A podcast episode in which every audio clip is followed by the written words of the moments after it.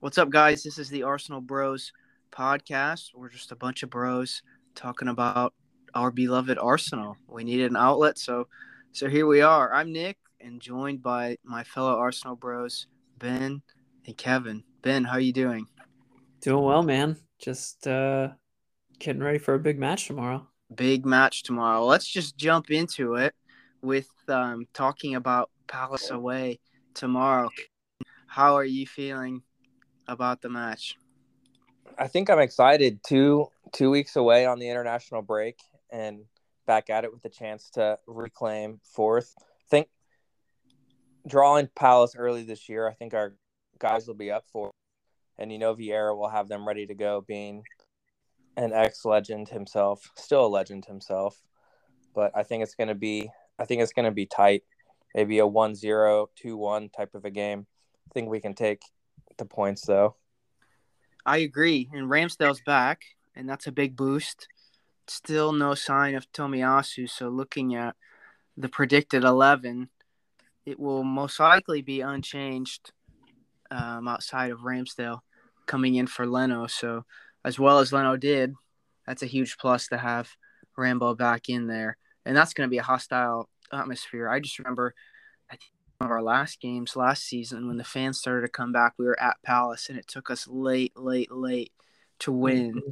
And Martinelli scored late. Benji, how are you feeling going into tomorrow?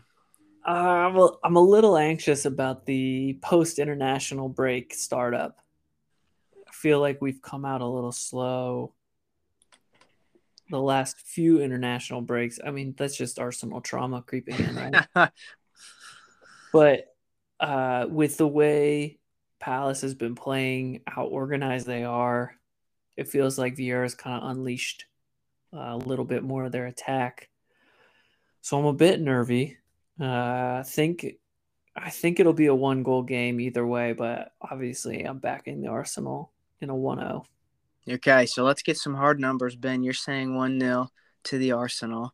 Kevin, what are you what do you need us to put down on paper for your prediction? I think I'd like to go with 2 1. I think to the Arsenal. I think Palace can be dangerous off the break, especially if Zaha is in the squad for them. But I think that ultimately we have the quality in front of goal that will win it for us. I agree. I certainly think on paper we're we're right there and we should be able to take care of this, but they have been such a tricky opponent for us, especially going at Selhurst Park on a Monday night. I hate midweek fixtures like this. I I really wish we would have played yesterday, mm-hmm. um, or even today. And I just hate this Monday night game. So my prediction on paper is going to be one-one. As traditionally as an optimist as I am, it's best for me to get my hopes down. Um, from what I'm reading, it says Zaha should be out with a hamstring. I haven't seen, but I mean, as we found with us, we've been pretty hush hush because it gives an advantage if people know what's going on. So Gallagher's been brilliant for them, as is Marc Guéhi, and they both got their call ups, as is Tyrick Mitchell. So they have three guys coming off of of England performances, so should be flying high on confidence. This is it's going to be a tight match. I think, you know, the Palace of old has come and gone, and Vieira and his new regime is off to a great start, and uh, it's going to be tight. I mean, I, I think looking back at the reverse fixture, the home match, we gave them their two goals and had to rely on a late, late Lacazette equalizer. But I would argue since then we're a different team, and as quality as Palace has been, we've we've taken it up a notch and mm-hmm. especially with Tottenham with a resounding win today, you know Newcastle is never going to do us any favors. But as it's always been with you know the last five games, they've all been cup finals. So here we are with ten games left and another cup final in front of us. I was worried after the Chelsea result that there would be more pressure with us playing Monday after all the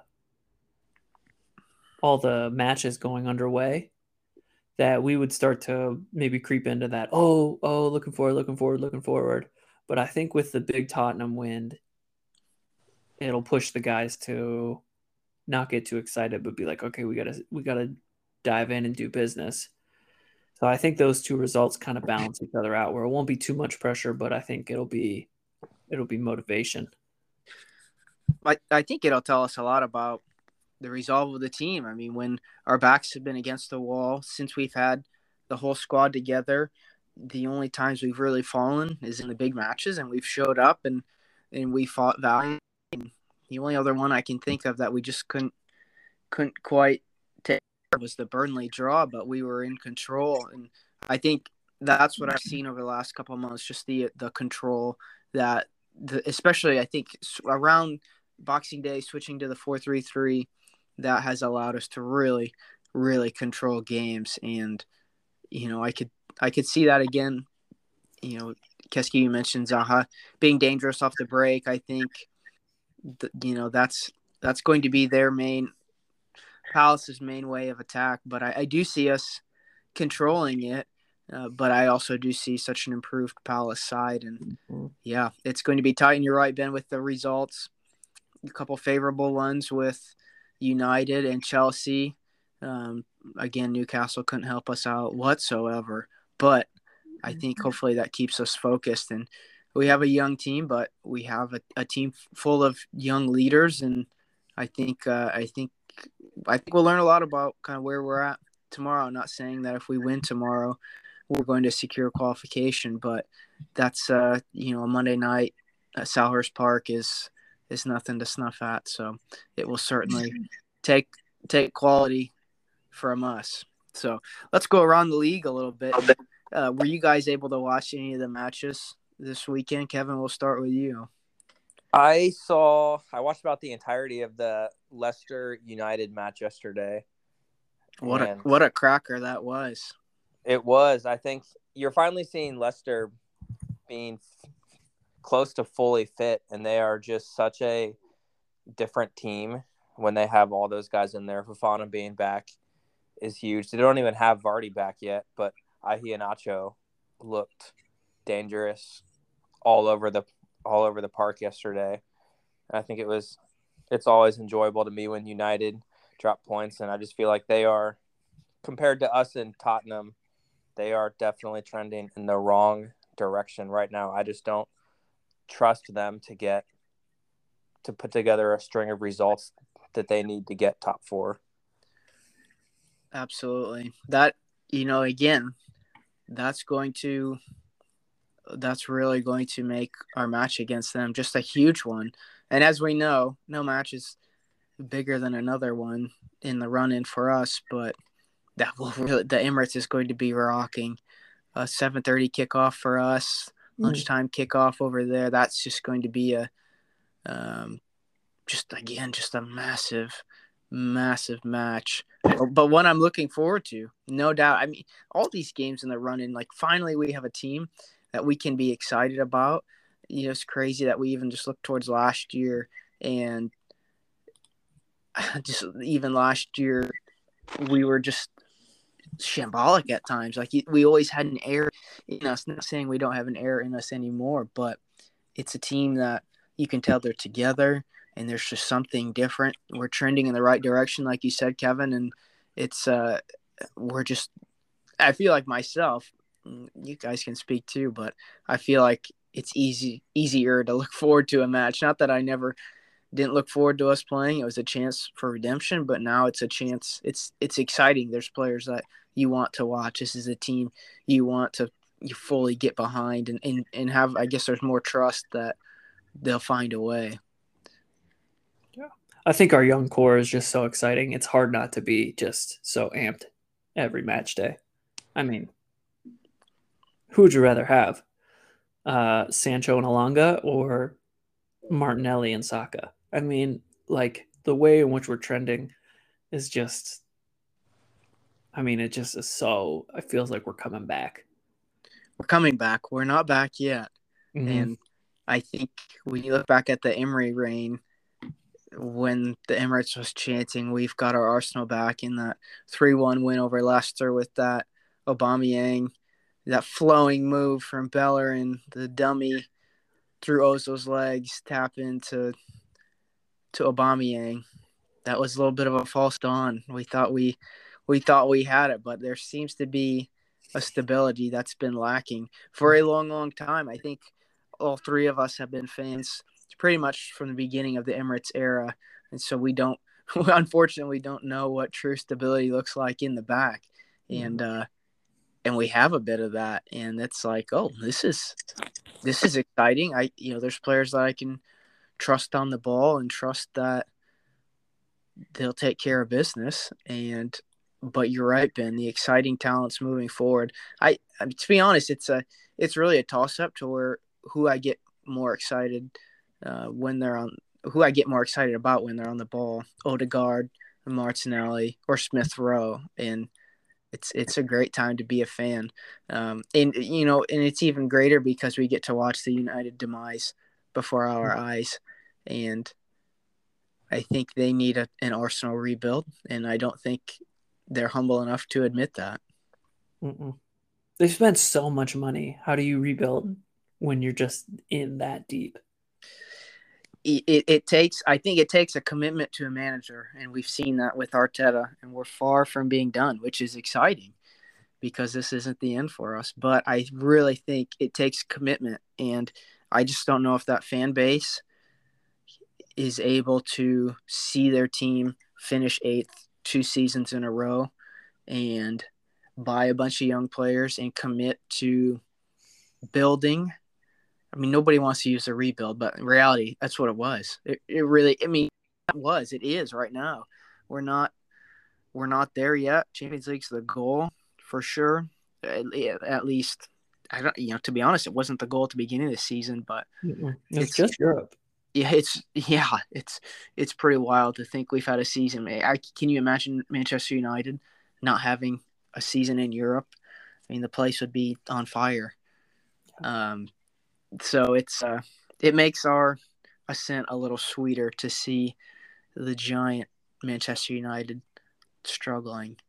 But speaking of reset, uh, I was able to watch Emery coach this weekend to a sweet 2 0 loss uh, over in Spain, and they had this stat, and it was uh, Emery's side has lost something like eight of ten in matches leading up to a big match in Europe, and so it just reminds me of how inconsistent and terrible and shambolic the Emery reign was. But he loves Europe, doesn't he?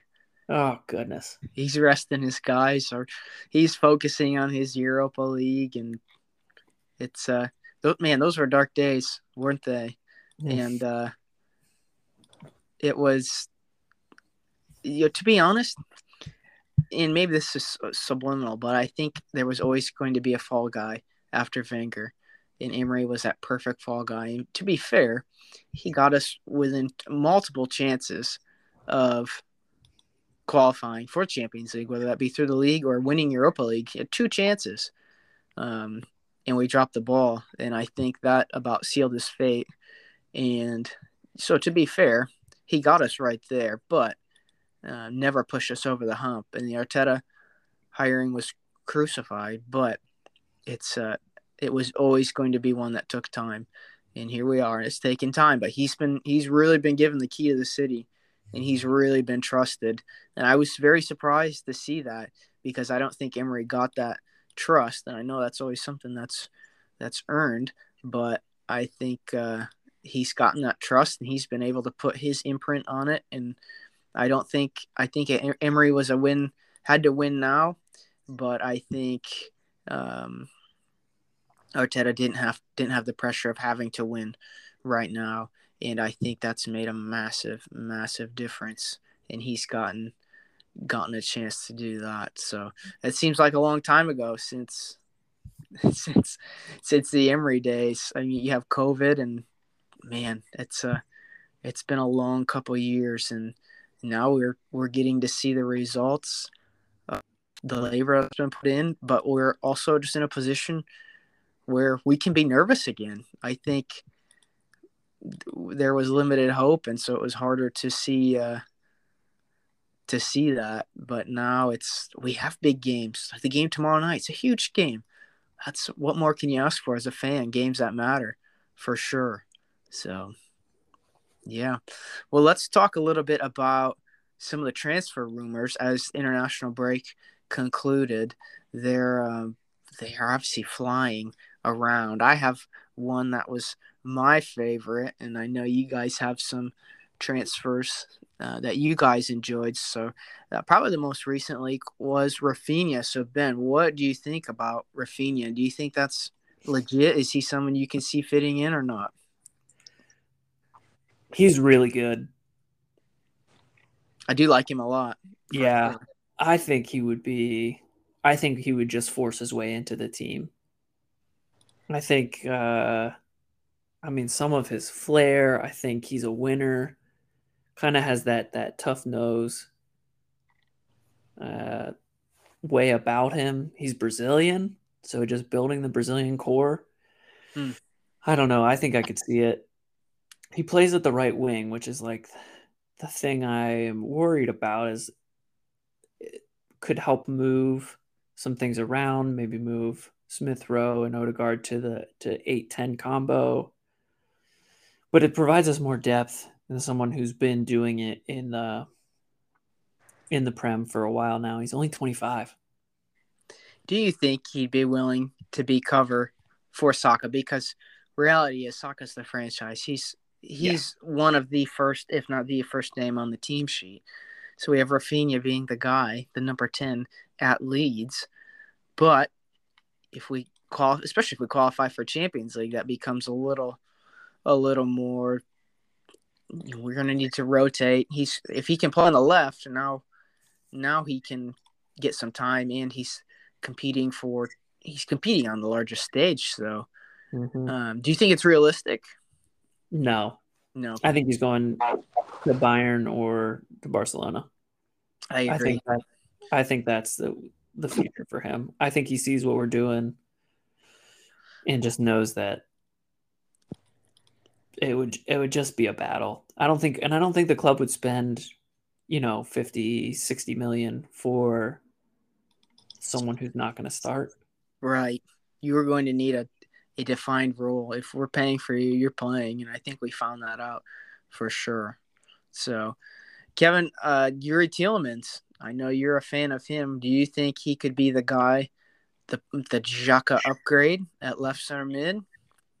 Yeah, I think obviously have enjoyed watching him for for years at Leicester, and one of the things I've always liked about Tielemans is just you think back to I think twenty twenty one, the second FA Cup ago, or maybe it was, yeah, it was last FA Cup in the final. I think he scored the the winner against was it Chelsea?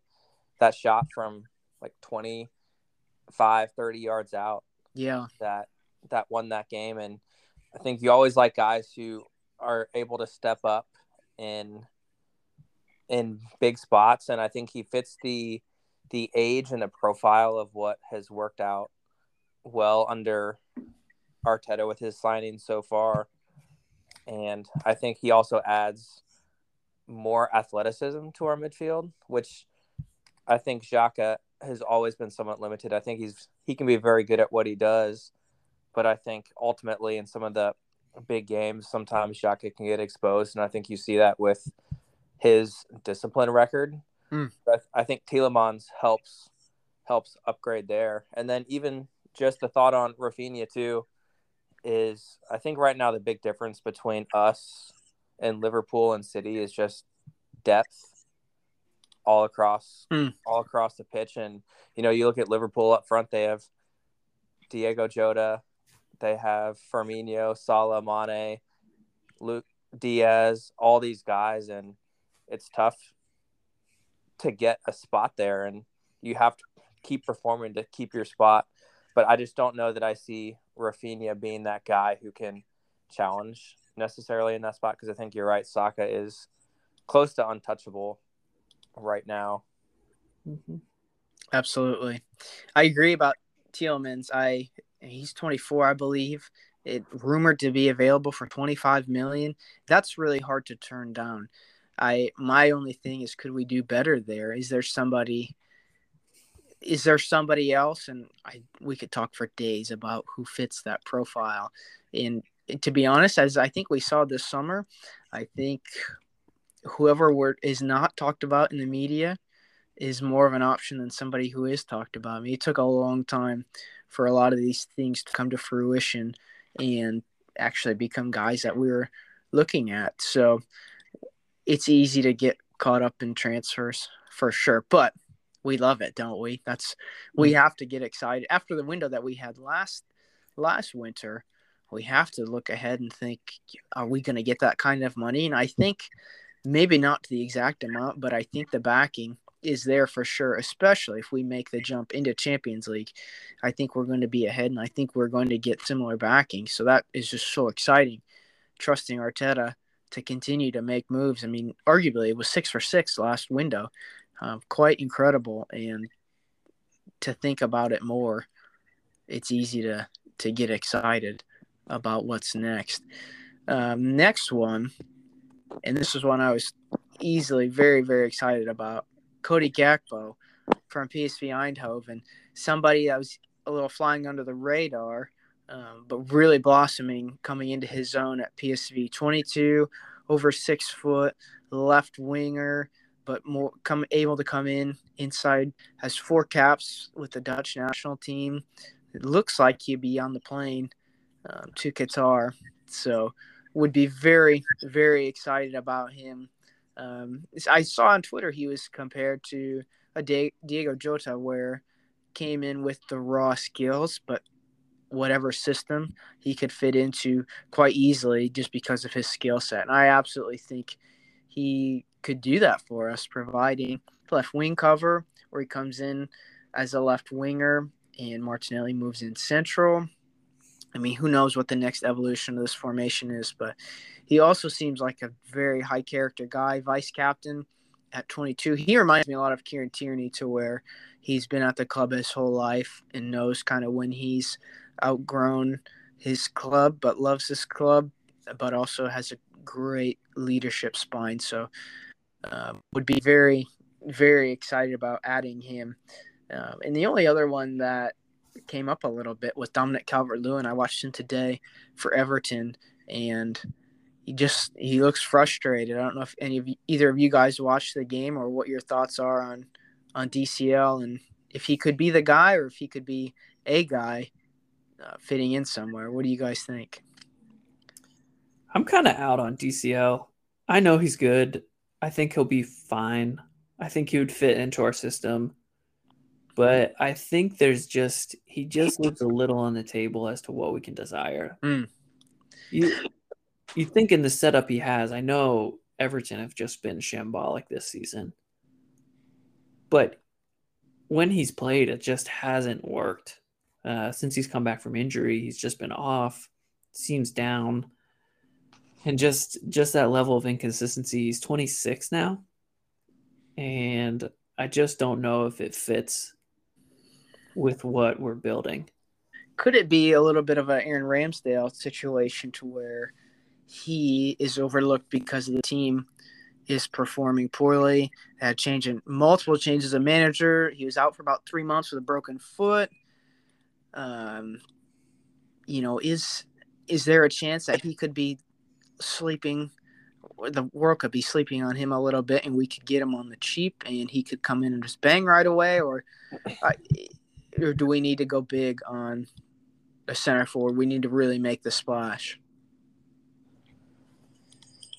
kevin what do you think i think it's tough i think there's so many so many of those targets that we're linked to right now and i think it's such a position of need that it's easy for agents to want to link names to Arsenal because that mm. helps increase their value. I know we talk about DCL. Another one that comes to mind immediately would be Rashford and how he has been, mm. even yesterday in that United Leicester game, Cavani out, Ronaldo out, Greenwood's no longer on the roster. Like, if you would have told me a year ago that those three guys are out and Rashford can't even get a start, I would have called you crazy. But here we are, and that's the situation situation he's in, and I don't think any Arsenal fan will forget or even want to remember what Rashford did against us on Oof. his debut. Oof. But rough. But you see you see that potential in him and he and DCL are both kind of the same where they're both English. We have our a young English core with Ramsdale and White and Saka and Smith Rowe. And those are guys that you love having those cores together because I think we've seen how much chemistry has helped our squad this year, especially as opposed to a team like United. And I think it's just ultimately one of the big decisions we have to make is where Smith Rowe's best position is for us, to where Martinelli's going to play. I know Brazil's talking about wanting him to play centrally there. And just figuring out where those guys fit in and then what pieces of the puzzle Arteta wants to put around them. Yeah, that's a that's a very good point, and I I have a hunch that he knows where their long term future is. He just hasn't revealed it because, you know, I don't know. He it was similar to when he came in, and um, he he got the most out of Maitland Niles. He got had to get the most out of the squad that he had. So guys were fitting in positions, and he was able to get as far as he could with that. And I, you know, and after that we had a transition from the 343 into the 4231 and then from there into the 433 and i think you're right. I think there's a huge questions for us as fans. Where does martinelli end up? How do we get smith rowe into the team? What does that look like? But i just have a i have a hunch that he knows. He he has the long-term plan for them. And you know, I, man, I could see Smith Rowe playing on the left wing. I could see him as a false nine. I could see him at more of a traditional ten. I could see him at on the left. I mean, I, I have no idea. He's so versatile, but you're right. The squad has a lot of question marks. So going back to the transfers, who would you take if you if you could pick one? And let's say we could get either for fifty million, we have DCL or Marcus Rashford. Rashford, who's 24, Calvert Lewin, who's 25, both both out of favor. I mean, Rashford much more. You're right, Kevin. I was shocked to see him not get to start with Pogba playing up top with Fernandes. I mean, how how out of favor is a guy like Marcus Rashford right now? But straight up, who would you take, Ben? We'll we'll start with you. Who would you take, DCL or Rashford for 50 million? I'd go DCL. I think he fits the system more. I think he provides more in hold up play. It's a bigger presence. Uh, you know, if we turn back into Cross FC, we have to head it home. Uh, yeah, I would. I think there's potential there for him, and if it's between the two, I'd I'd lean DCL just because of his size. Kevin, yeah, Ben and Ben brings up a great point, and part of it for me goes down to who we want to be offensively, and if we are, like Ben said, cross FC and a team that we're looking to spam crosses in, I think Calvert Lewin is the perfect is the perfect player for that spot. But then you know you look back on some of the great Wenger teams in the early 2000s and how we had Henry and Bergkamp up there together, and never a guy that's like a a true target but man, the goals came like left and right, and I think Rashford fits more of that type of a role and r- reminds you more of like a what City like to do with Jesus or a guy like that. And I think that Rashford fits that different profile. And part of it, I think, just goes back to, you know, and this is going to sound like a, a cliche, but trusting Arteta and what he wants to do and the way he wants to mm. build that team. And the thing I appreciate about Arteta is that, you know, the thing that made me fall in love with Arsenal Football Club itself was just the way they played the game and Wenger ball, as they called it. And it was so free flowing and just made for great YouTube compilations mm.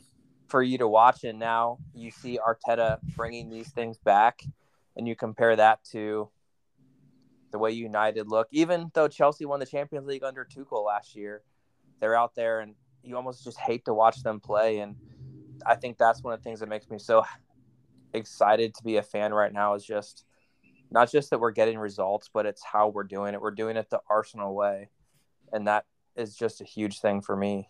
Absolutely, I I could not agree any more with that, and and nearly said that the liquid footy is coming back, and especially with the four three three, we have Granit Xhaka on the left wing is able to get involved in these free flowing moves and a position to where you're like, what in the world is he doing out there? But he's able to be a part of it. The system is coming together. Everybody seems to know their roles and what they need to be doing, and it's been uh, exciting. And you look at the right flank, you have Odegaard and Saka combining, and it, it is a, a, a blast to the past. And especially when we look at the early Emirates days in the four four two midfield of, you know, you look at Hleb, you look at Freddie Ljungberg, and then you we transition to Ramsey and Wilshere and Ben's boy Santi Cazorla, and all these players just they weren't necessarily a position. They had a, but they had a role and they seem to pop up in that. And i think we're getting closer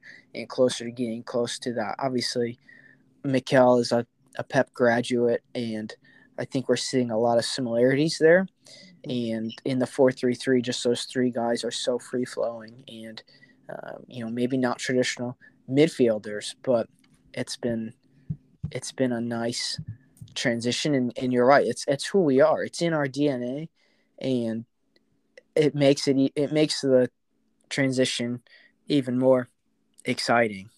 Yeah i here's a question for for you guys do you think based off of what we have arteta's playing with that false nine with Laca dropping in deep because that's all he can do now at, at his uh, stage in his career, or do you think that's the way he wants to play? Because there's rumors of offering him a, a new one in one deal, uh, offering Laca a one in one deal. So do you think that's that's the future with the wings running in almost uh, closer to how Liverpool play, or do you think it will be with more of a fluid front three like City play? I think, I think similar to what I was saying about the the four or the three four three, how what it had to be when Arteta got here. I think he's getting the most out of Lacazette. I think I think we were really in for Vlahovic and couldn't make it happen. And I think that was the profile and we just couldn't couldn't even get a, a call through, unfortunately. And I think this is all Lacazette can do is is come in. We're getting the most out of him. And he's I think as he's as he's aged, he's obviously lacked in the 90 minute fitness box to box. He works so hard, but it's in a smaller fraction of the field, and he's never going to get in behind. So if he's not going to get him behind, he can come in and create, and we can get Saka and Martinelli in goal scoring positions. And credit to them, they've grown in their finishing ability too. So uh, to answer your question, I think he, we're doing what we need to do with Lacazette right now um, I think the extension is because of who he is to the club. We lost our club captain, Aubameyang, and and Lacazette is a guy that I think even more than Oba is a dressing room guy. And so many players come on their interviews saying how he helped them settle. And I was surprised to hear just so many of them, whether they be transfers or young players. And so I think he's he's really a, a father figure in the dressing room, and he's really starting to look at uh, more and more, unfortunately. But I think uh, I, I think we're going to get somebody that can link up, but also get in behind. I think that once we get another runner into the box, it's going to even open up so many more options too. So that's what I think. Kev, what do you think? I I agree with you about using Lacazette. The way we're using him now is the best way. I think is going to give us the best chance for success. And we talked about the Leicester United game yesterday, and you know I've been somewhat critical of Lacazette. I think just wanting more, but I also think you're right. It's just he's not exactly who he used to be, and so we have to make the most of him now. But you know, you watch Iheanacho yesterday, and he was still dropping deep, getting the ball, but then he could turn and spin his guy, and and was so dangerous off the dribble and getting in behind and even talking about the way teams play, sometimes it's just you get the player you want and you play a little bit around them too. And you know, it's unique that City were so interested in Harry Kane last summer, and there's still rumors about that where he is such a different attacker than what like Gabriel Jesus is that plays for him a lot. Or yesterday it was Phil Foden playing the false nine, Mm. and you look at just the way even Pep has transformed the game, and so I think it's always a little bit of a mix of what you want to play, but who do you have that can that can make that style happen? Yeah, absolutely. And I hope to get to a point where who we have is able to make a lot happen. So, well, our last question. I'm sure you guys have both seen um, the leaks of the new Adidas kits for next year. So, What do you guys Well- think of those? I have mixed feelings. The home kit's incredible. I would argue that could be our best home kit of the Emirates era. The away kit I like, but I wish there was a third kit because I'm such a traditionalist. I need need that yellow home kit, and uh, it seems like Adidas is kind of doing an every other year thing with the yellow kits. So it's uh, it kills me to not see it, but I do enjoy it and I don't think the pink's bad. I probably won't be buying it, but I could see it looking sharp for sure. What do you guys think? So here's my here's my question: the the new Reds with the collar, does that count as business casual? I've I've always wondered that. Like, can I buy that jersey and can I wear it to work, wear it on game day, and I don't get looked at for wearing a jersey to work because it's got a collar on it. But I think the Reds remind me of going back to some of the glory days, those first Arsenal teams I liked. And for me, I think obviously the Reds always the always been the Arsenal jersey. And the black with the yellow I like. I can't remember us really ever having a black jersey. We Hmm. had the the very dark blue and We had that Puma kit in 15. that yes, was with the pink. Yeah. And the all pink, I don't know. I, I agree. It's it's definitely wild and new. I don't know that I would buy it. I think I'd get the red and and the black too, but I think in a way we've become this team that likes to celebrate and I saw that we I saw a tweet the other day that said Arsenal lead the league in distance of knee slides this season. And I think that's just who we are. You know, we're the celebration police seem to be coming for us every single week. And to me, in a way, that pink is just like this middle finger to the rest of the league who hates Arsenal's willingness to have fun. So, in that regard, I'm like, all right, let's wear them. Let's kind of look like fools a little bit, but but have fun and be saucy. Yeah. Yeah, I agree. I think pink is fine. Red is nice. I think the black is is good. I think it's I think as we continue our rise, having some jerseys, kits like that will be good for like fans who are just looking to buy kits Hmm. and then bring them on board. So I think from a marketing perspective, it's kind of fun because it's going to attract some new fans, especially as we get better. Uh, we can welcome people on the Arsenal bandwagon, and I don't mind that. I like the sound of that. So I ranked my top five favorite kits. I'm not sure if you guys are able to do that. So number five was the first Emirates home home kit, a little gold piping on the side. To me, that's just nostalgic because that's right when I became a fan. So all about that. My fourth one was the blue kit from this year. Just an absolute banger, and I wish we wore it more often. Um, as third kits, I feel like they're only worn numerous times, especially when when you're out of the out of the cup. We just it's less games to get a chance to wear them, but love love that, and we've played well in it, which helps. Uh, my third ranked was the yellow, the bruised banana in the first year back with Adidas. Um, another classy remake, as as seems to be this new home kit with the collar, a little bit of a throwback, and Adidas has just been killing that. Uh, number two was the 125th anniversary. The Nike um, had the I don't know what you call them, the leaves around the crest to celebrate the 125th anniversary. Famous for Robin van Persie's hat trick at Stamford Bridge. How could you forget that? Mm. And then the, the, number one for me, since I've been a fan, uh, was the yellow kit in 2013 2014. Yellow with the blue collar. Uh, Aaron Ramsey with the brace at Swansea. Um, the the whole Aaron Ramsey breakout season. I just we had the striped socks as well. It was a absolute class kit, and uh, I have Ozil 11 hanging in my my office at work. Um, so those are my top five. Do you guys have any favorites of yours that stick out, or does Adidas's new one? Are those going to be instant classics?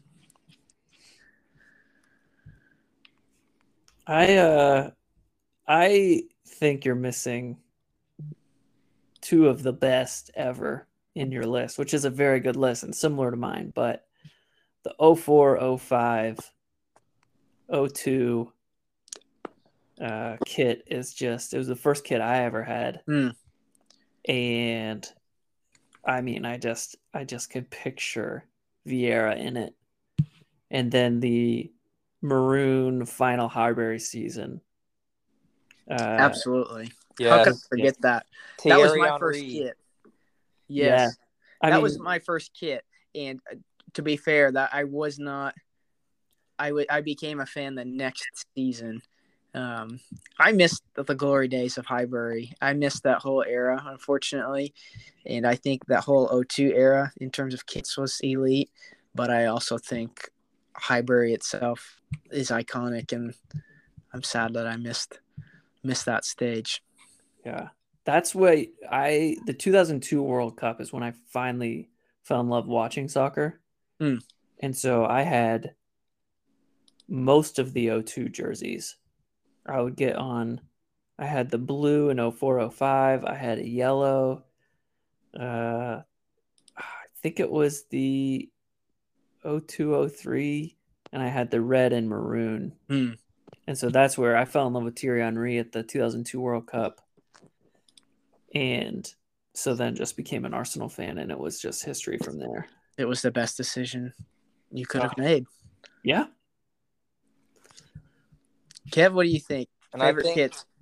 The the one jersey, I don't know that you said this one, but I think back to the Nike jersey, the red home, 2000. It was worn, I think, in maybe 2012 to 2014.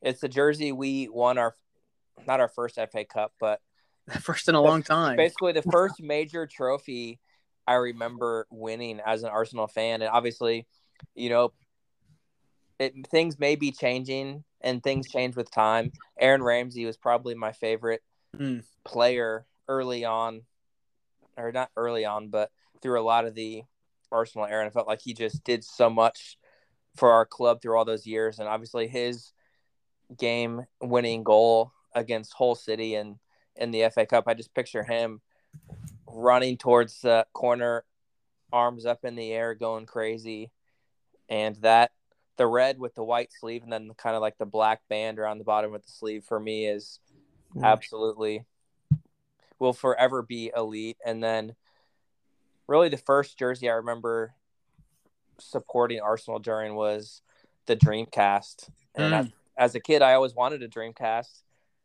and my parents never got me one, which turns out to be a good thing because that this is for a different podcast. That game system was kind of a bust, but it was just such a classic jersey. And Bergkamp, I mean, who can forget those classic Bergkamp goals mm. in that era? And I could watch those on YouTube all day, every day. But for me, those are two of the absolute favorites. And then this may be an unpopular opinion, but I really enjoyed the whites we wore against Forest in the FA Cup. Didn't like the result of the game, but there aren't too many Arsenal white jerseys over the years. And I would love to see us bring back a white with just a little bit of like a red trim. I think that would be that would be great. And if anyone out there from Adidas is listening today, I don't even need credit for that. Just make it happen. I love that. There's the inspiration, the, the call straight to the headquarters. Yeah. You know well, Adidas is listening right now, so we're set. Absolutely. Well done, Kevin. I'll Ben, you pull some strings and we can make this happen. All right. Real real quick before you before we uh, close off here, would you guys be open to like a throwback jersey, like a one-off? It's a very American thing. You've seen other sports to rotate their jerseys and have a one-off. You saw it with Manchester United back in the day. Um, Cristiano, no sponsor, just the numbers. We also saw Chelsea do that a couple years ago with their all blue kit. Do you think the Premier League should have a, a throwback weekend and uh, we can break out some of these throwback kits? Would you guys be in favor? Oh, absolutely. It would be great. It, it would be it would be so fun to just go and see see some history. I think some of the graphic design artists on Arsenal Twitter do a great job of remaking current guys and old kits, and it's just incredible to where you get to the point where like, can, can we see this? Can we get a game with these on? So I, I think you're I think I, I enjoyed the white kits um, because they were a one off and it's like, oh, this is cool. This is the only time we're seeing it. You're right, the result tarnished it forever uh, in a way. But I uh, I thought that was great. So excited to see what Adidas can do from here. So, well, that concludes our first episode. You guys have a good time. This is great. It was it was a blast. I'm looking forward to next week's episode. Hopefully, after celebrating six points between Palace and Brighton. It's a big week ahead of us. Every, and I will continue to say that uh, until we take care of business. So, all right, for Nick, Ben, and Kevin, we are the Arsenal Bros. Thanks for tuning in, and we'll catch you soon. Up Later. The Arsenal. Up the Arsenal, indeed.